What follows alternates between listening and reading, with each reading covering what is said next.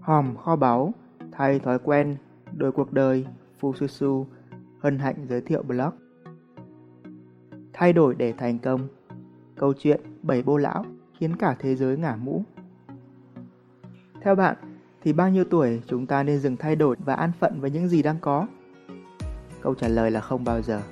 Cuộc đời chỉ thực sự chấm dứt khi bạn ngừng học hỏi và thay đổi. Bạn sẽ cảm nhận được rõ điều đó trong blog Fususu lần này khi khám phá 7 câu chuyện thay đổi để thành công đặc biệt của những bô lão đã khiến cả thế giới phải ngả mũ kính phục. Câu chuyện thay đổi để thành công số 1 Susan Boyle, từ người phụ nữ xấu xí 47 tuổi tới album giọng hát thiên thần bán chạy nhất nước Anh.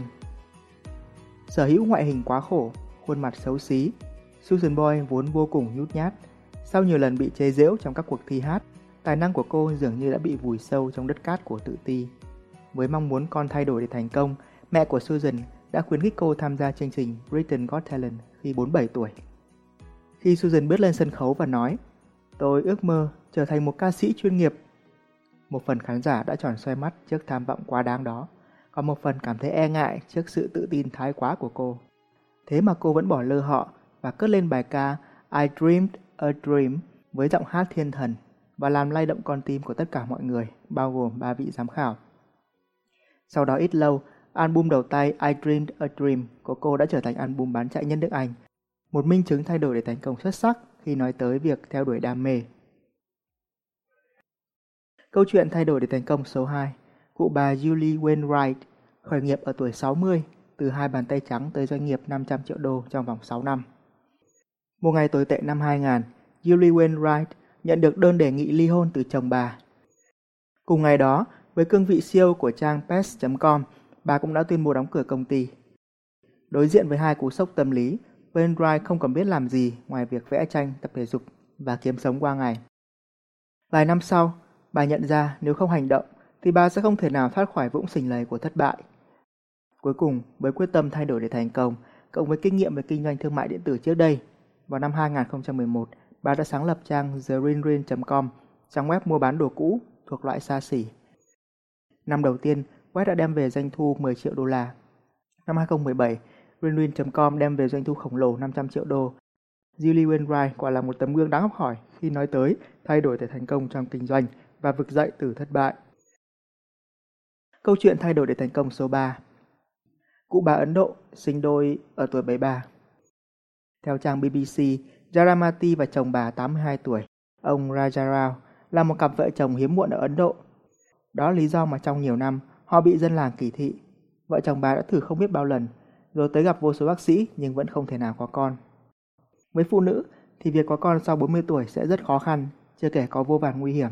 Vậy mà Jaramati đã U70 vẫn chưa có con, nhưng bà vẫn không bỏ cuộc và kiên trì thay đổi phương pháp. Vào tuổi 73, bà Jaramati và chồng bà đã đón chào tới tận hai bé gái khỏe mạnh và kháu khỉnh. Thật vậy, bà đã sinh đôi ở tuổi 73 và phá kỷ lục thế giới. Một minh chứng hùng hồn cho việc thay đổi để thành công, kiên trì áp dụng những phương pháp mới cho tới khi đạt được mục tiêu mong muốn. Câu chuyện thay đổi để thành công số 4, Grandma Moser, cụ bà tự học làm họa sĩ ở tuổi 75 tới bức tranh bán giá 1,2 triệu đô. Anna Mary Robertson Moser vốn là một thợ thêu lâu năm cho tới khi mắc bệnh nghề nghiệp làm viêm khớp. Thay vì lựa chọn số phận an bài với kim tiêm và các loại thuốc chữa, thì Anna đã lựa chọn cầm bút lên và bắt đầu tập vẽ vào những năm 1935, lúc bà 75 tuổi, và dành toàn tâm toàn ý cho nghệ thuật. Năm 1938, một nhà sưu tập đã phát hiện ra tài năng của bà và đưa các bức tranh tới triển lãm ở thành phố New York. Các bức họa của bà đã tạo ra một ấn tượng lớn với mọi người nên được sử dụng trong rất nhiều bưu thiệp thời đó. Cho tới tận lúc qua đời, 101 tuổi, Anna vẫn không từ bỏ đam mê nghệ thuật của mình. Năm 2006, một trong hơn 3.600 bức tranh bà vẽ, mang tên Sugaring Off, vẽ năm 1943, đã được bán với giá 1,2 triệu đô, biến bà trở thành một họa sĩ huyền thoại với danh họa Grandma Moser. Quả là một sự thay đổi để thành công ghê gớm khi đã vượt qua nghịch cảnh, theo đuổi tiếng gọi còn tìm. Câu chuyện thay đổi để thành công số 5, Samuel Marius Brazil có thể nói 4 thứ tiếng, lại còn học thêm tiếng Anh ở tuổi 80. Nếu bạn nghĩ mình quá già để học ngoại ngữ, thì hãy tìm hiểu về ông cụ Samuel Marius đến từ Victoria, Brazil, hiện đang sống ở Anh và tham gia chương trình học tiếng Anh Kaplan Oxford.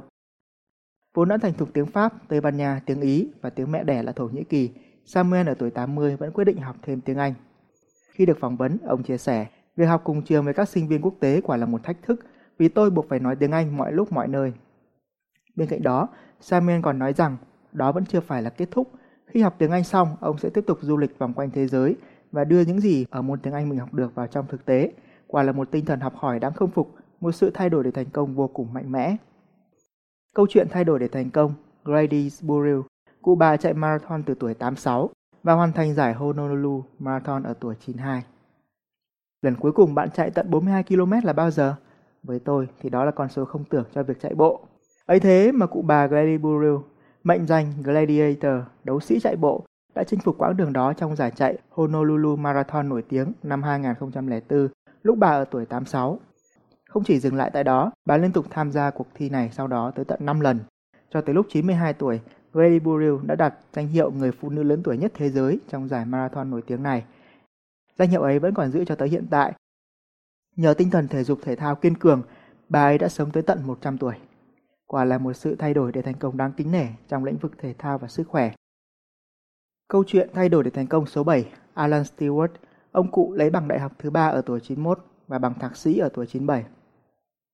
Sinh năm 1915 tại Úc, Alan Stewart đã lấy bằng đại học ngành bác sĩ nha khoa tại Đại học Sydney vào năm 1936. Với niềm tin rằng tuổi càng cao, bạn không chỉ cần chăm sóc cho cơ thể mà còn cả tâm trí nữa.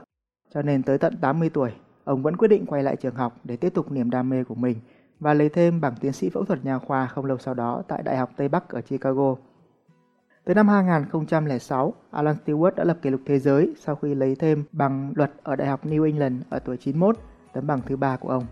Stewart đã nói, người ta không nên dùng lý do mình quá già để biện hộ cho việc lười học. Với triết lý không ngừng học hỏi, thay đổi bản thân để thành công, ông đã tự phá vỡ kỷ lục của bản thân bằng cách lấy tiếp bằng thạc sĩ khoa học lâm sàng ở Đại học Southern Cross, New South Wales ở tuổi 97. Ông nói, không bao giờ là quá muộn để mở rộng tâm trí, kết thêm bạn mới, thách thức bản thân và làm những điều mới mẻ. Thông tin thêm, ngoài tổng cộng 4 tấm bằng, tiến sĩ Alan Stewart còn có 6 người con, 12 đứa cháu và 6 đứa chắt. Thay đổi để thành công không bao giờ là quá muộn.